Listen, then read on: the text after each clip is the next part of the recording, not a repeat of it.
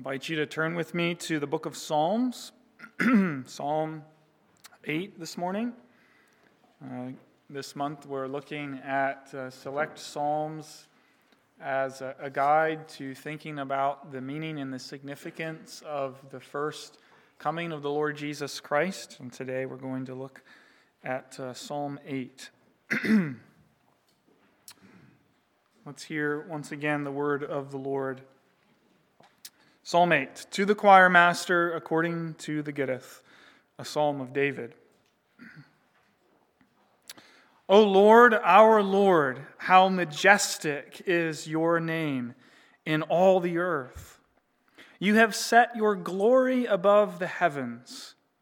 Out of the mouth of babies and infants, you have established strength because of your foes to still the enemy and the avenger.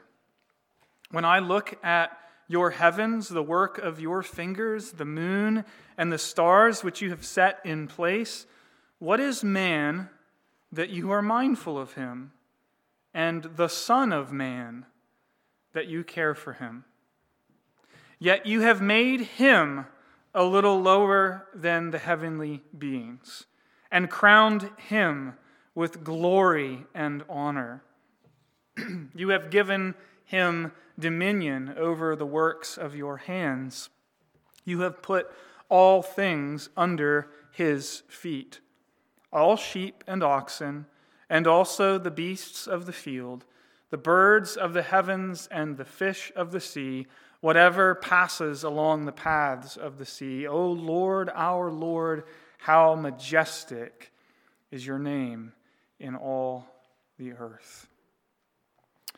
Well, some of you probably remember, and some of you likely know about the Voyager space probes, which were launched back in 1977, part of NASA's uh, attempts to understand uh, our solar system.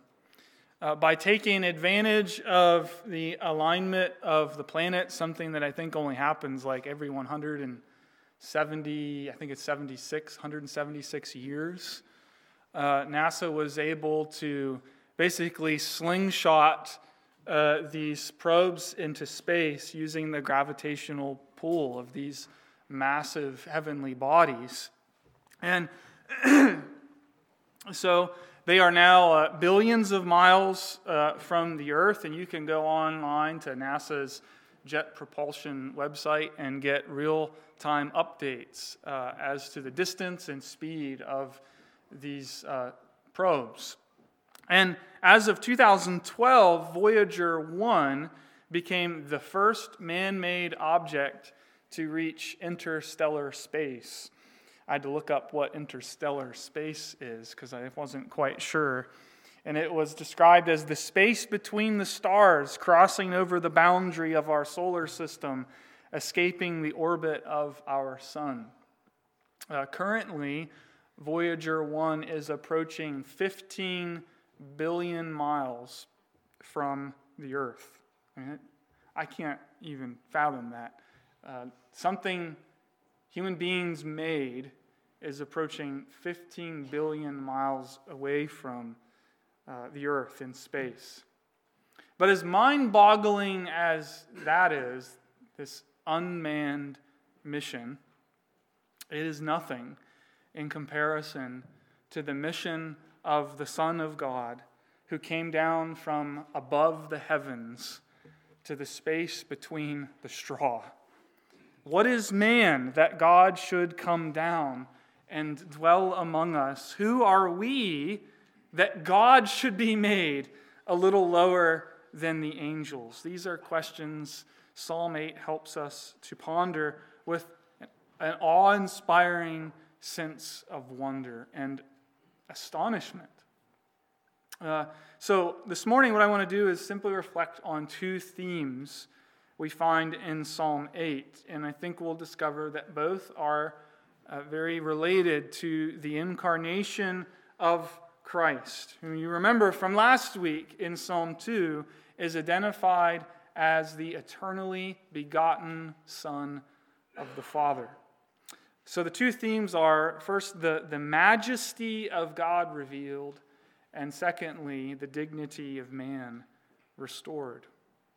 Beginning with the first, it's hard to miss the main theme in Psalm 8 because it brackets this psalm in verse 1 and in verse 9. The same exact exclamation of praise, O Lord, our Lord, how majestic is your name in all the earth. And you don't, you don't have to be a, a NASA rocket scientist to, to figure out that this psalm is a psalm of praise, marveling at the majesty of God. And yet, we cannot fail to notice what happens between the beginning and the end of this psalm. Although Psalm 8 opens and ends with the same declaration of praise, it is not simply a repetition. There is something amazing that takes place in the middle here. A quantum leap, if you will, of divine revelation bursting forth in the space between these two identical expressions of praise. And the challenge for us this morning is to really come to terms with how the exact same words of wonder are transposed into a higher register by the time we get to the end of this psalm. And so notice verse 1 begins with God's majesty in all of the earth and God's glory uh, being set above the heavens. And so, earth and heaven in the world of the Hebrew Bible, that is a way of summarizing the whole of the created order, everything in all of creation. And Psalm 8 says it all displays the majesty uh, and glory of the one who made it. Actually, when Psalm 8 uses the language of how majestic is your name in all the earth. A lot of commentaries point out that the psalm is using temple language to describe God's majesty in the earth. As we'll see this in our series of Deuteronomy, uh, Lord willing, the temple was the particular place where God promised to cause his name to dwell.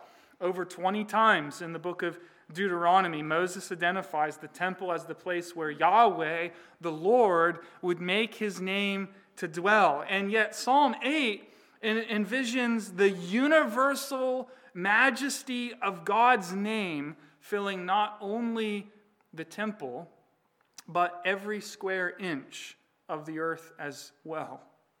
A world where, as the prophets describe it, where the glory of God uh, covers the earth as the waters cover the sea. And the second half of verse 1 declares, You've set your glory above the heavens. Now, notice it does not say you've set your glory in the heavens. So that's, of course, true. As the Psalm, uh, Psalm 19 will say, the heavens declare the glory of God, and uh, the, the work of his hands declare his uh, invisible attributes. But the psalm says, You have set your glory above the heavens.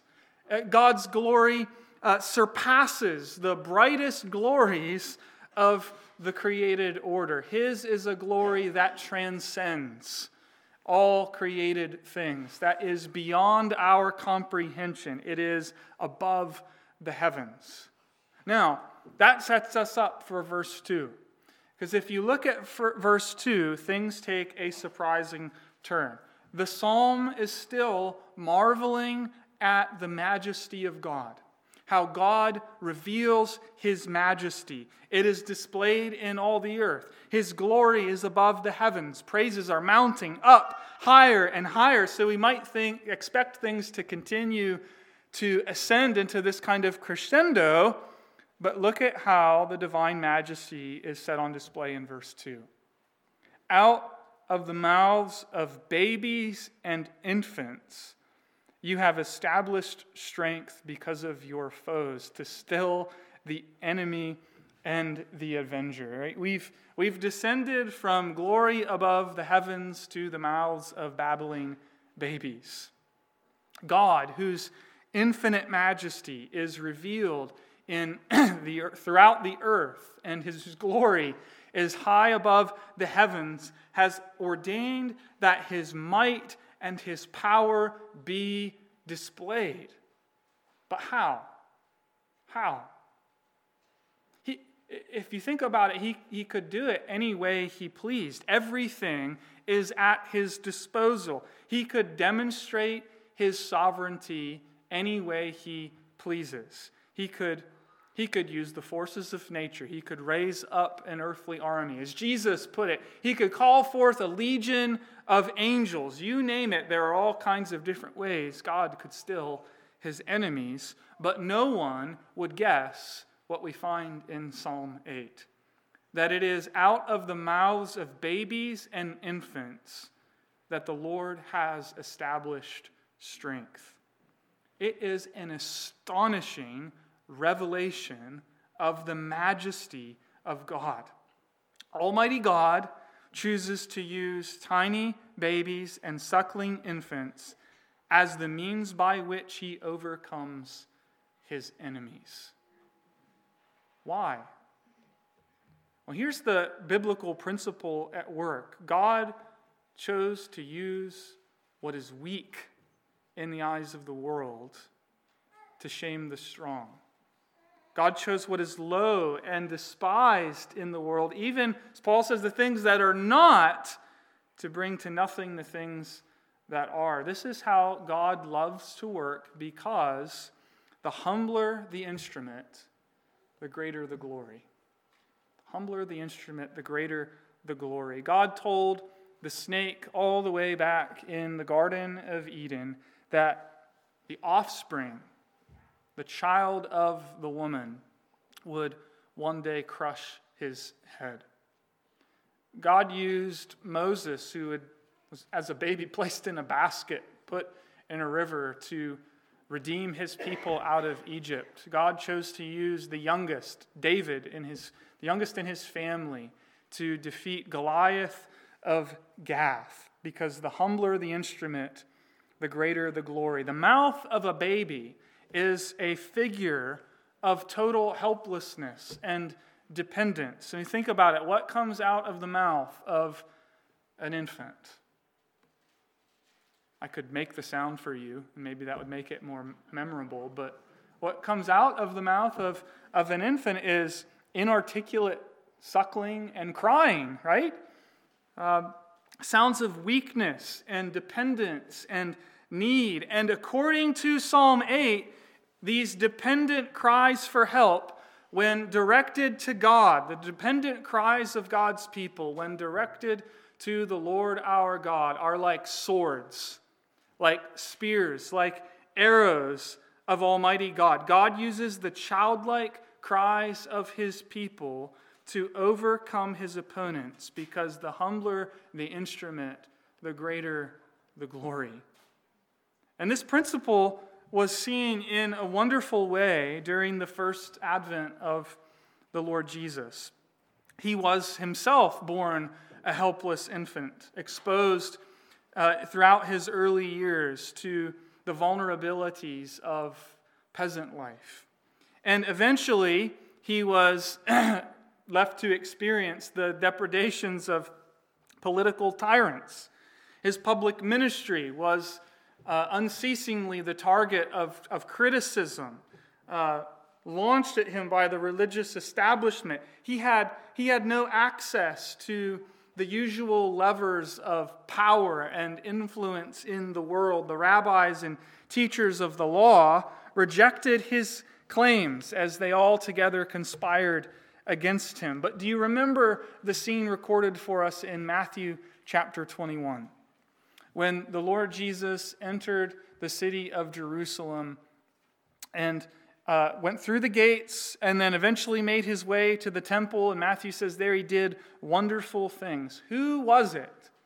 Who was it that began to sing songs of praise, Hosanna to the Son of David? It was not uh, the powerful, was not the scholars of the law, it was not the elites of society. It was coming from the mouths of little children. And when the authorities heard these declarations of praise, they were scandalized. And they asked Jesus, Have you heard what they are saying about you? And Jesus said to them in response, quoting Psalm chapter 8, verse 2 Yes, have you not read, out of the mouths of infants and nursing babies, you have prepared praise? You see, the Pharisees heard the cries of the children as just another reason to hate Jesus. You know, how embarrassing, how inappropriate, how uncouth. Look, look at what they're doing. But Jesus heard in their words the very praises ordained by God from eternity. And notice this very carefully. He heard in their hosannas praises which are due, according to Psalm 8, to the Lord our Lord, to Yahweh our Adonai, whose name is majestic in all the earth. The praise is directed at him, and God is deploying, he's using the hosannas of little children to identify his son as the Lord who had come. The hosannas of the little children identify the one riding on a donkey as the, the Lord, whose name is majestic in all the earth, and according to Zechariah chapter 9, as the king whose dominion, hold on to that idea of dominion, as the king whose dominion extends throughout all the earth, and whose reign means salvation for his people. And and who is it? Who is it, again, that declares the Son of God, the descendant of David, has finally come? Not the wise and the learned, but little children. God stills his enemies with the mouths of babes. And so you see, Psalm 8 is rejoicing. It's really reveling in the ways that God manifests his majesty. It is seen in the works of his hands. His glory transcends the heavens, but his majesty is also displayed in weakness and humility. Babies and infants illustrate the principle. And they're not just a metaphor, they, they are a participation in this reality that God uses humble instruments to display his strength. And of course, the greatest example is in the birth and life and death of the Lord Jesus himself. The Savior of the world, who was born to poor parents, laid in a manger. He, as he grew into adulthood and during his public ministry, he said, he had no place to lay his head. He had no form or majesty, visible majesty that we should look at him, no beauty that we should desire him, Isaiah says. And he died the death of a slave and a cursed blasphemer. He was crucified in weakness, but in his weakness, God established his strength to still all of his and our enemies. And that brings us to the second theme that I want us to reflect on for a few moments together the dignity of man restored. I wonder if you've ever gone outside on a clear evening, looked up at the heavens, and realized just how small and puny you really are how small and insignificant you are in the grand scheme of things and the grandness of the universe in which we inhabit. If sometimes we loom large in our own eyes, don't we? We can, we can easily see ourselves as the center of the universe. Everything revolves around us. We live in a me centered universe. But Sometimes, if we, if we go outside and we have the right perspective and we look up at the heavens, we are left with an impression of how puny and, in some ways, how insignificant we really are. That's what's being described here in verses 3 and 4. When I look at your heavens, the work of your fingers, the moon and the stars, which you've set in place? What is man that you're mindful of him? And the Son of Man that you care for him. Now, that should raise uh, some kind of alert system in your mind. Son of Man? That's a title in the Old Testament for the Messiah, isn't it?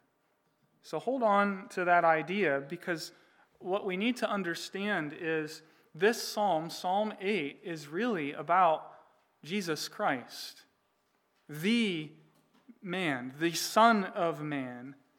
But in him, Psalm 8 also contemplates the wonder of God's mindfulness of us. You know, when Voyager 1 was only about 4 billion miles away from the Earth, a picture was taken and sent back to Earth. And the picture is just, you know, mostly black, and there's this tiny little dot that is Earth in the picture, just a tiny speck in the grand scheme of things. that picture led the famous astrophysicist uh, Carl Sagan to write that well known book, uh, Pale Blue Dot. And in that book, he's essentially asking the same question we find here in Psalm 8 What, what is man? Um, and I want you to listen to Carl Sagan's answer. These are his words. This is a quote. Uh, when I look at the heavens, what is man? That's the question. Here's his answer The earth is a very small stage in a vast cosmic arena. our posturing, our imagined self importance, the delusion that we have some privileged position in the universe are challenged by this point of pale light. Our planet is a lonely speck in the great enveloping cosmic dark. In our obscurity, in all this vastness, there's no hint that help will come from elsewhere to save us from ourselves. What is man? Right? Carl Sagan's answer a lonely species inhabiting a pale dot in a vast, dark universe, and nobody is coming to save us. But look at how Psalm 8 answers the very same question What is man? First of all, it recognizes that the heavens and the earth are not, uh, they're not eternal. They're not uh, a cosmic accidents, atoms colliding in eternity past and somehow over time producing the universe as we know it. No, the heavens and the earth are the work of the master craftsman who, who put the moon and the stars in their place. I love the way the psalmist puts it. The heavens are the work of his fingers, galaxies and solar systems, stars and planets, the work of his fingers. It's the handiwork of Almighty God who stands apart from and above and independent from the created universe which he has made. And its sheer vastness speaks of his power and his own infinite being. But when it comes to human beings, look at verse 5. David says two things that are true at the same time. It is what we could call the paradox of human dignity. On the one hand, we are small and insignificant. What is man? Right? After all, if God made the heavens and the earth, the whole universe by the word of his power, why would he ever take interest in us, given how small and insignificant we are? But then you see there's another side to this. Puny creatures of dust we are, but nevertheless we have been created with remarkable dignity. Look at the language that's used. And notice that it's clearly echoing the creation account of Genesis chapter 1, the creation of the first man, singular, in the Garden of Eden, a significant point. Okay? In verse 6, he says, God has crowned him with glory and honor. You have given him dominion over the works of your hands. You have put all things under his feet, all sheep and oxen, and also the beasts of the field, the birds of the heavens, and the fish of the sea, whatever passes along the paths of the sea. Man in the beginning was crowned with glory. How did God crown the first man, Adam, with glory. Well, if you were with us in our, our gender series class a while back, we looked at this extensively and we saw how this is a biblical theme from Genesis to Revelation that Adam was crowned with glory in the gift of a bride, in the gift of the first woman. Uh, we see this in the book of Proverbs. We see this celebrated in Song of Songs. We see this in the New Testament in a passage like 1 Corinthians 11, where Paul, relying on the creation account, refers to woman as the glory of man. And we see the consummate celebration of this in the marriage supper of the Lamb. Man is crowned, Adam was crowned with glory in the gift of a bride. And the language of dominion over the animals reminds us that Adam, our first father, was made to rule, not oppressively, not tyrannically, but so that the earth and his bride would flourish and fill the earth. And as the glory of man, the woman would bring fullness and share in the dominion. Now, the problem, of course, is that Adam, the first man, failed. Instead of Instead of exercising dominion by guarding and keeping the garden, you remember the story. He, he watched as the serpent deceived the woman, and then he willfully disobeyed the clear and direct commandment of the Lord. And ever since, sin has warped and ruined our relationship to the world, to one another, and fundamentally to God. And, and really, all of the Psalms, either side of Psalm 8, before and after this psalm, are clear about this sobering reality. They are all candid about sin and the heartache and devastation that sin brings to our lives in this sinful world. But isn't it striking? Isn't it interesting that Psalm 8 doesn't mention any of that? You know, if you were to read Psalm 8 in isolation from the rest of the Psalms or from the rest of the scripture, you might think that Adam had never sinned and, and the world was never corrupted. And that is because Psalm 8 is describing the way things are supposed to be. And Psalm 8 is describing the way things will be in the Lord Jesus Christ, the Son of Man. Because Jesus is the man spoken of in Psalm 8, the one born of the Virgin Mary. He is the second Adam, the last Adam, crowned with the glory and honor of a blood bought bride who is his fullness and who will reign with him over a new heavens and a new earth. And he is the one who must rule until everything has been put underneath his feet. But here we are in the the already not yet, as some call it. And you might be wondering how can Psalm 8 say this? How can Hebrews chapter 2, verse 6 quote Psalm 8 and say that Jesus was made uh, for a little while lower than the angels and crowned with glory and honor, with everything being put in subjection underneath his feet? If you wonder that, if you ask that question, you're in good company because Hebrews chapter 2 asks that very Question How can it identify Jesus as the man who's crowned with glory and honor, who's received dominion over all things, when the world, frankly, is in chaos and sin runs amok and creation itself groans under the curse? How do we answer that? Listen, did you, I wonder if you noticed it when we read it. Hebrews chapter 2, verse 9.